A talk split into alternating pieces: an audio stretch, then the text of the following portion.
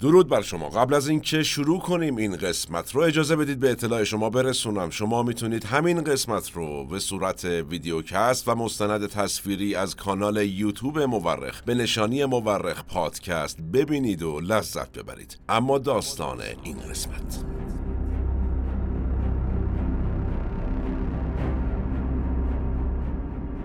آیا این مدارس جدیده خلاف شرع نیست؟ و آیا ورود به این مدارس مصادف با ازمهلال دین اسلام نیست؟ آیا درس زبان خارجه و تحصیل شیمی و فیزیک عقاید شاگردان را سخیف و ضعیف نمی کند؟ این فتوای شیخ فضل الله نوری در رابطه با راه افتادن مدرسه دخترونه در ایرانه. فتوایی که کار زنان روشن فکر اصر قاجار رو حسابی سخت کرد. اونهایی که همراه موج مشروط خواهی خواهان حقوق اولیه خودشون بودن. حقوقی که امروز بخشیش بدیهی به نظر می‌رسه و البته هنوز هم زنان زیادی تو این مملکت برای حقوقی می جنگن که برای بخش زیادی از ساکنان این کره خاکی بدیهیه.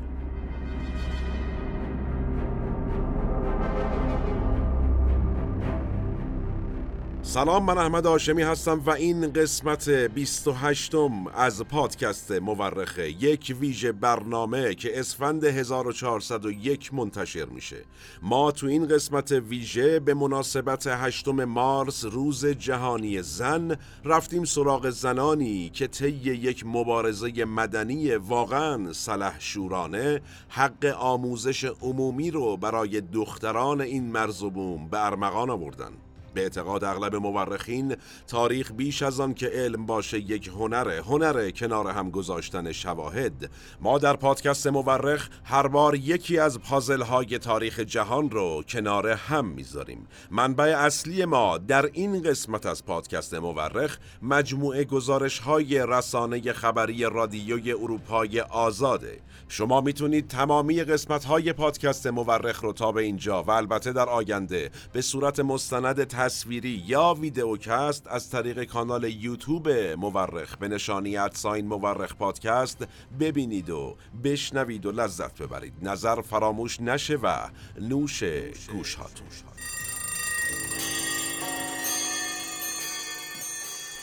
این برنامه ویژه بانوانه پس قبل از اینکه بریم سراغ داستان تأسیس اولین مدرسه دخترونه در ایران اجازه بدید با افتخار روز جهانی زن رو به همه زنان و البته مردانی که مورخ رو می‌بینند یا میشنوند تبریک بگیم.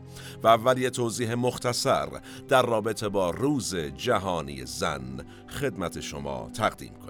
داستان حرکت های عمومی زنان برای مطالبه حقوق اساسیشون از سال 1857 میلادی و در شیکاگو آمریکا شروع شد.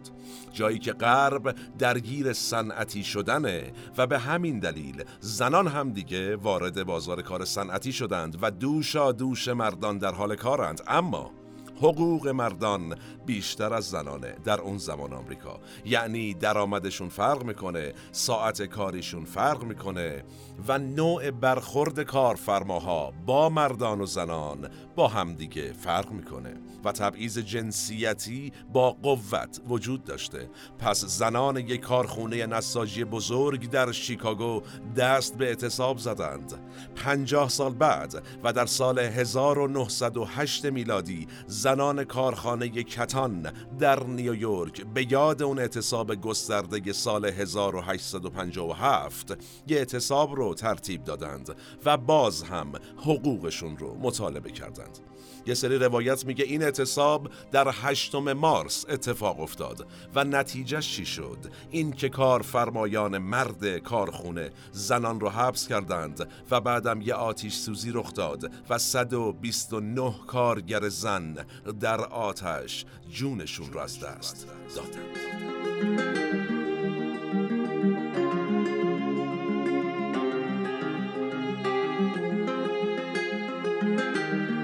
سال 1910 میلادی یه تجمعی به اسم کنفرانس بین المللی زنان سوسیالیست در دانمارک برگزار میشه و صد زن از 17 کشور تصویب می‌کنن که از این به بعد هر سال یک روزی رو به عنوان روز زن جشن می‌گیرند. چه روزیشو تصویب نمی کنند ولی تو همون ایام اواخر فوریه و اوایل مارس تجمعاتی در سرتاسر سر جهان شکل می‌گیره در حمایت از حقوق زنان. تا اینکه در سال 1917 و با وقوع انقلاب بزرگ اکتبر در روسیه حق رأی به زنان این کشور اعطا میشه و انقلابیون 8 مارس رو به عنوان روز زن تعطیل رسمی اعلام می‌کنن و این داستان ادامه پیدا می‌کنه تا اینکه سازمان ملل در سال 1977 میلادی 8 مارس رو با افتخار به عنوان روز جهانی زن تصویب می‌کنه.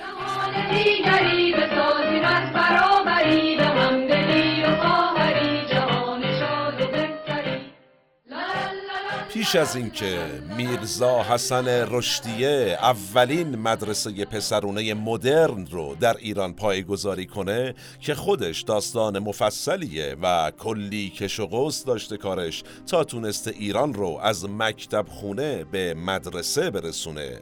و ما می‌تونیم اگر شما خواستید قصه اون رو هم توی قسمتی جداگونه براتون روایت کنیم جالبه ما در ایران مدرسه دخترونه داشتیم. اما برای کیا؟ برای دختران ارامنه. در 1253 شمسی اولین مدرسه دخترانه توسط مبلغان مسیحی در تهران پای گذاری شد و دختران مسیحی و ارمنی رفتند مدرسه. در اون زمان ناصر الدین شاه قاجار پادشاه ایران بود.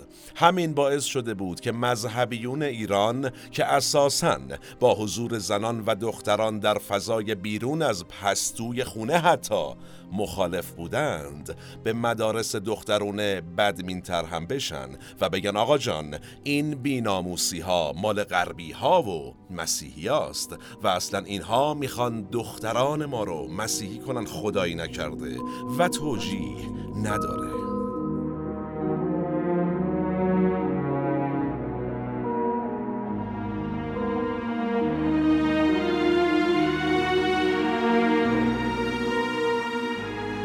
برای ناصرالدین شاه این داستان مدرسه دخترونه ولی جذاب بوده. ناصرالدین شاه در واقع با ایده شکلگیری مدارس مدرن در ایران موافق بوده و خودش به میرزا حسن رشدیه که در ایروان یه مدرسه راه انداخته بوده دستور میده که بیاد ایران و مدرسه برای ایرانی ها هم راه بندازه. ولی علما و اطرافیان شاه که احساس خطر کرده بودند از قدرت گرفتن رشدیه رأی ناصر الدین شاه رو می‌زنن در وهله اول. و خلاصه آقای میرزا حسن تبریزی معروف به رشدیه گرفتار میشه حسابی با این جماعت. منتها ناصر الدین شاه هنوز هم علاقه داشته به مدرسه. پس یه روزی پا میشه میره مدرسه دختران مسیحی یه سری می‌زنه همچین یهویی. گفته میشه که وقتی رفت تو کلاس و تخته سیاه و گچ رو دید حسابی ذوق کرد اعلی حضرت. و به یکی از شاگردا گفت پاشو بیا پای تخت بینم یا یه چیزی بنویس حال کنیم. دختر بینوا میاد پای تخته ولی حیبت شاه گرفته بودتش و همین که از ترس خودش رو خیس نمی‌کنه خودش دستاوردی بوده اون لحظه واقعا. منتها توان نوشتن خب نداشته جلوی شاه دیگه این دختر بنده خدا. پس ناصر الدین شاه گچ رو با سلابت از دختر می‌گیره و خودش روی تخت چیزی می‌نویسه که مسئولین مدرسه خیلی سریع انقلابی اون تیکه از تخت سیاه می‌کنن قاب می‌کنن و نگهش میدن.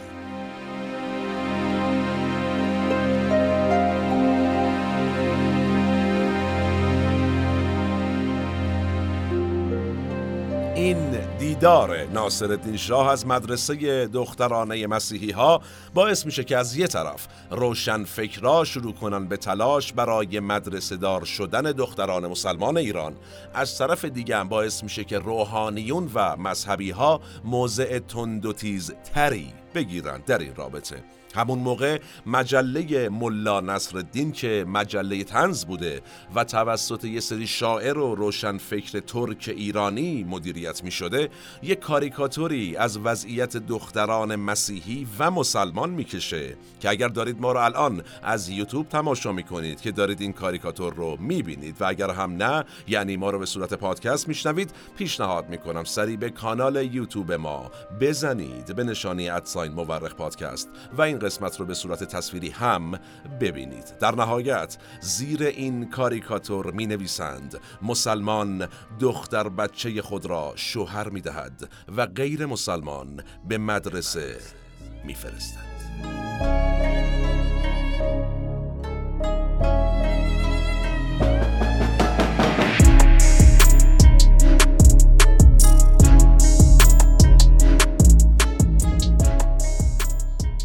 کشمکش بین موافقین متجدد مدرسه با مخالفین مذهبی مدرسه ادامه داشته تا اینکه در سال 1270 شمسی یه خانوم نزدیک به دربار شاه دست به یک کار بزرگ می‌زنه.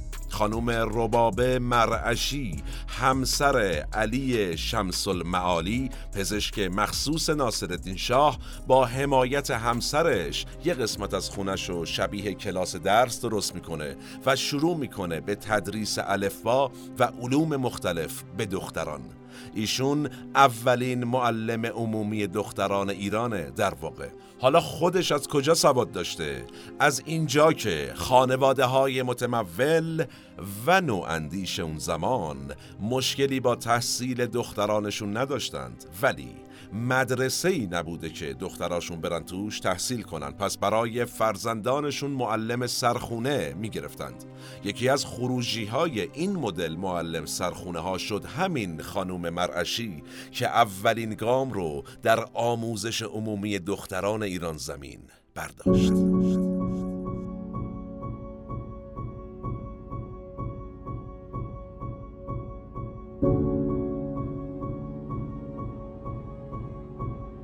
خانوم مرعشی و شاگرداش خیلی خیلی مورد آزار و اذیت مذهبیون و مخالفین تحصیل دختران قرار گرفتند. با این حال مدرسه خونگی خانوم مرعشی سیزده سال پابرجا باقی موند. دختر خانم مرعشی هم که درت المعالی نام داشت بعدها شد مؤسس اولین انجمن زنان در دوران پهلوی که یه تشکیلاتی حامی حقوق زنان بود. اسمش هم گذاشت انجمن مخدرات وطن. از همچین مادری همچین دختری هم انتظار می‌رفت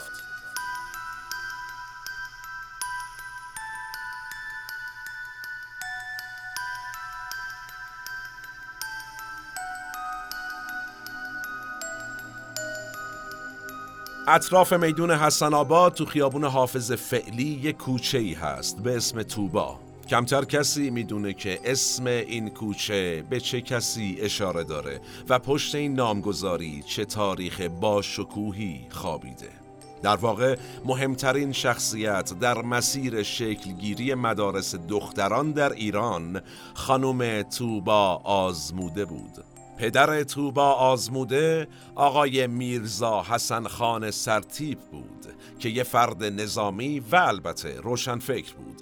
و اون هم برای دخترش معلم سرخونه گرفت و جالب اینجاست که بانو توبا تا بعد از اینکه در چهارده سالگی با یه فرد نظامی ازدواج کنه هم به تحصیل زیر نظر معلم سرخونش ادامه داد و تونست به زبانهای فارسی، فرانسوی و عربی مسلط بشه.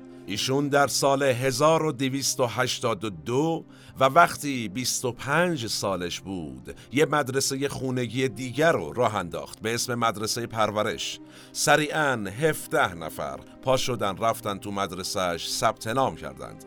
ولی خیلی سریع فراشان دولتی ریختند و با فوش و فضیحت و تهدید تابلوی بالای سردر خونه بانو توبا رو برداشتند و مدرسه رو تعطیل کردند. بانو توبا اما ناامید نشد.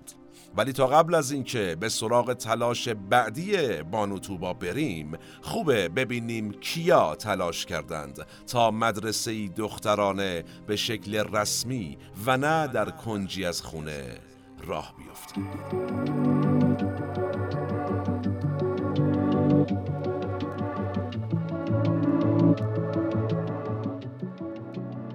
اولین تلاش برای راه اندازی مدرسه رسمی دخترانه رو در سال 1282 شمسی میرزا حسن رشدیه انجام داد که البته خیلی سریع با مخالفت مذهبی تیرش به سنگ خورد. نکته جالب این که دختر میرزا حسن رشدیه که شهناز آزاد نام داشت بعدا تبدیل شد به یکی از پیشگامان جنبش زنان و در اولین سال قرن سیزدهم شمسی هم اقدام به انتشار نشریه‌ای کرد به اسم نامه بانو. در واقع از اون پدر چون این دختری تربیت شد. بگذاریم با شکست تلاش های میرزا حسن رشدیه یه شیرزن دیگری سربلند کرد تا بیش از بقیه مقاومت کنه و هر طور که شده کار رو در بیاره کی؟ خانوم بیبی بی خانوم استرابادی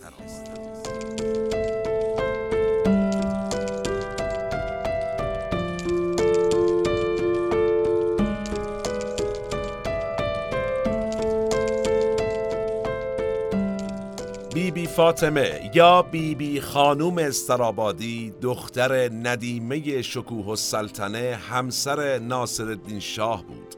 مادرش زن باسوادی هم بود. معلم دختران دربار بود. معلم دختران ناصر الدین شاه هم بود.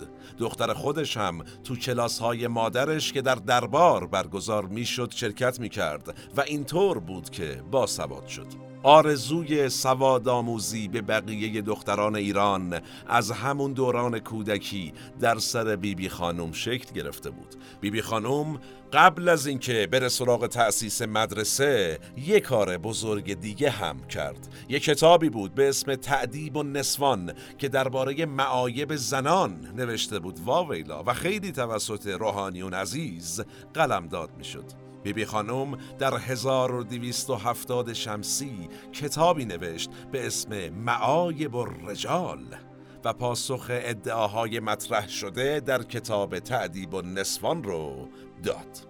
در واقع ایشون اولین جوابیه فمینیستی ایران رو در برابر مرد سالاری حاکم بر جامعه ایران سفت و محکم نوشت. زمان دیگری بسازیم از برابری به همدلی و وقتی بیبی بی خانوم با یه درجه دار اهل قفقاز به اسم موسا خان وزیروف ازدواج کرد حس می کرد که دیگه زور راه انداختن مدرسه رو داره.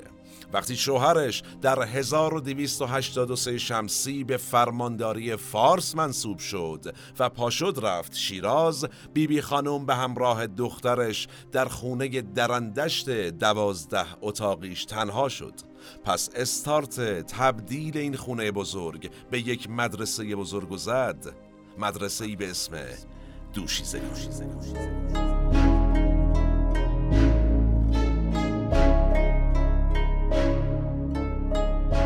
تأسیس مدرسه دوشیزگان شیخ فضل الله نوری وارد گود شد و اون فتفایی داد که اول همین قسمت یه بخشی ازش رو بنده عرض کردم. شیخ فضل الله اعلام کرد که تأسیس مدارس دخترانه خلاف شرع اسلام است. یه روحانی دیگه به اسم سید علی شوشتری هم پاشد رفت. جلوی شاب دولزیم بست نشست و یه تکفیرنامه ای نوشت با این مضمون که وای به حال مملکتی که در آن مدرسه دخترانه تأسیس شود.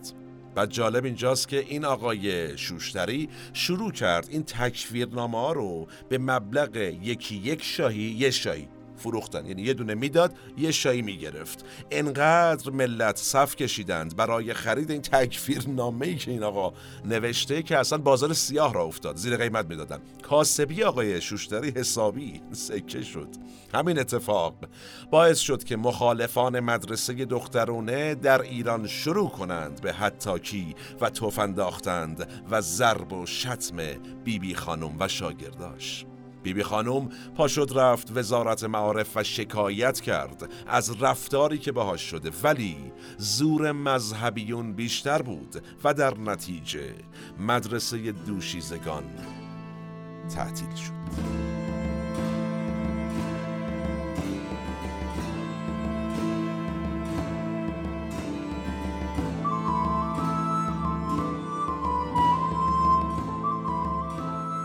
و در چنین فضایی بود. که در سال 1285 شمسی انقلاب مشروطیت در ایران پیروز شد و زور روشنفکران در برابر سنتگراهای مذهبی بیشتر شد. تو این شرایط یک روحانی مشروط خواه به اسم نازم الاسلام اومد و پای این ایده شکلگیری مدارس دخترونه ایستاد و گفت در تربیت بنات و دوشیزگان وطن بکوشیم و به آنها لباس علم و هنر بپوشیم چه تا دخترها عالم نشوند پسرها به خوبی تربیت نخواهند شد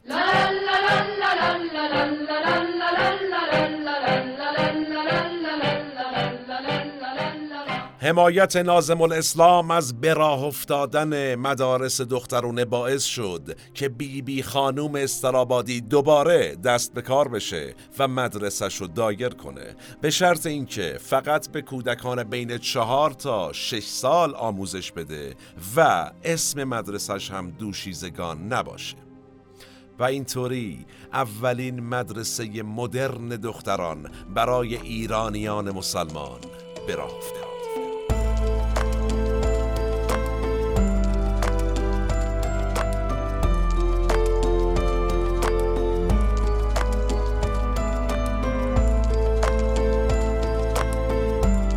دوباره برگردیم سراغ بانو توبا. با مساعد شدن نسبی فضا برای تأسیس مدارس دخترانه بلافاصله خانم توبا آزموده که به توبا رشدیه هم معروف شده بود مدرسه ناموس رو در 1286 راه اندازی کرد. چرا ناموس؟ حالا نمی‌دونیم.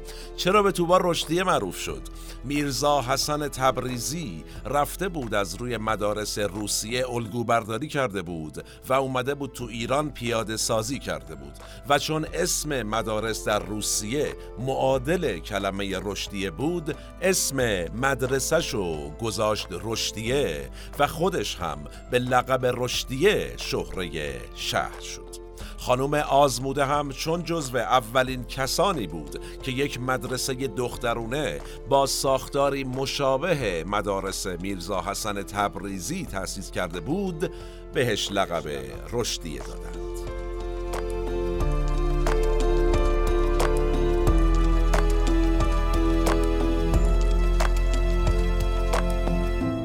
دو سال بعد یعنی در 1288 شمسی خانومی به اسم ماهرخ گوهرشناس اومد و یک مدرسه تأسیس کرد به اسم ترقی بنات. این اولین مدرسه مختلط ایران بود. در این جای تاریخ شیخ فضل الله نوری به دست مشروط خواهان اعدام شده بود و زور سنتگراها کمتر شده بود. ولی امان از کلیشه های فرهنگی و سنتی باقی مونده در جامعه امان واقعا. خانم گوهرشناس از شوهرش پنهون کرده بود که رفته مدرسه راه اندازی کرده. یکم که گذشت شوهر زبلش فهمید و شر شد. شوهرش بهش گفته ای زن تو پای را از دایره دین و فضیلت بیرون نهادی و با عمل شرماور خود موجب بدنامی خانواده گردیده ای گیر و گرفتاری های زیادی برای خانوم گوهرشناس پیش اومد. اما ایشون از پا ننشست و یکی از پیشگامان جنبش زنان در ابتدای قرن سیزدهم شمسی و از سران انجمن مخدرات وطن شد. های آخر ما جماعت اوناسیه مظلوم ایران مگر از نوع شما نبوده و در حقوق نوعیه با شما شریک نیستیم. مگر ما بیچارگان در ردیف انسانهای عالم به شمار نمی آییم و در جرگه حیوانات بارکش باید محسوب باشیم؟ از شما طلب انصاف می کنیم تا کی ما باید از فرمان طلب العلم فریزتون علا کل مسلم و مسلمه خارج باشیم. این نامه اعتراضآمیز جمعی از زنان فعال در انقلاب مشروطه بود که اون رو در سال 1287 و در یکی از روزنامه های حامی مشروط خواهان یعنی روزنامه مساوات منتشر کردند و اون رو خطاب به مخالفان به مدرسه رفتن دختران در ایران نوشتند. اونها پا در راهی درخشان گذاشتند و اگر حالا و امروز تحصیل دخترانمون در مدرسه برامون یه امر بدیهی به نظر می‌رسه. واقعا به واسطه مسیری که این عزیزان وطن دوست طی کردند.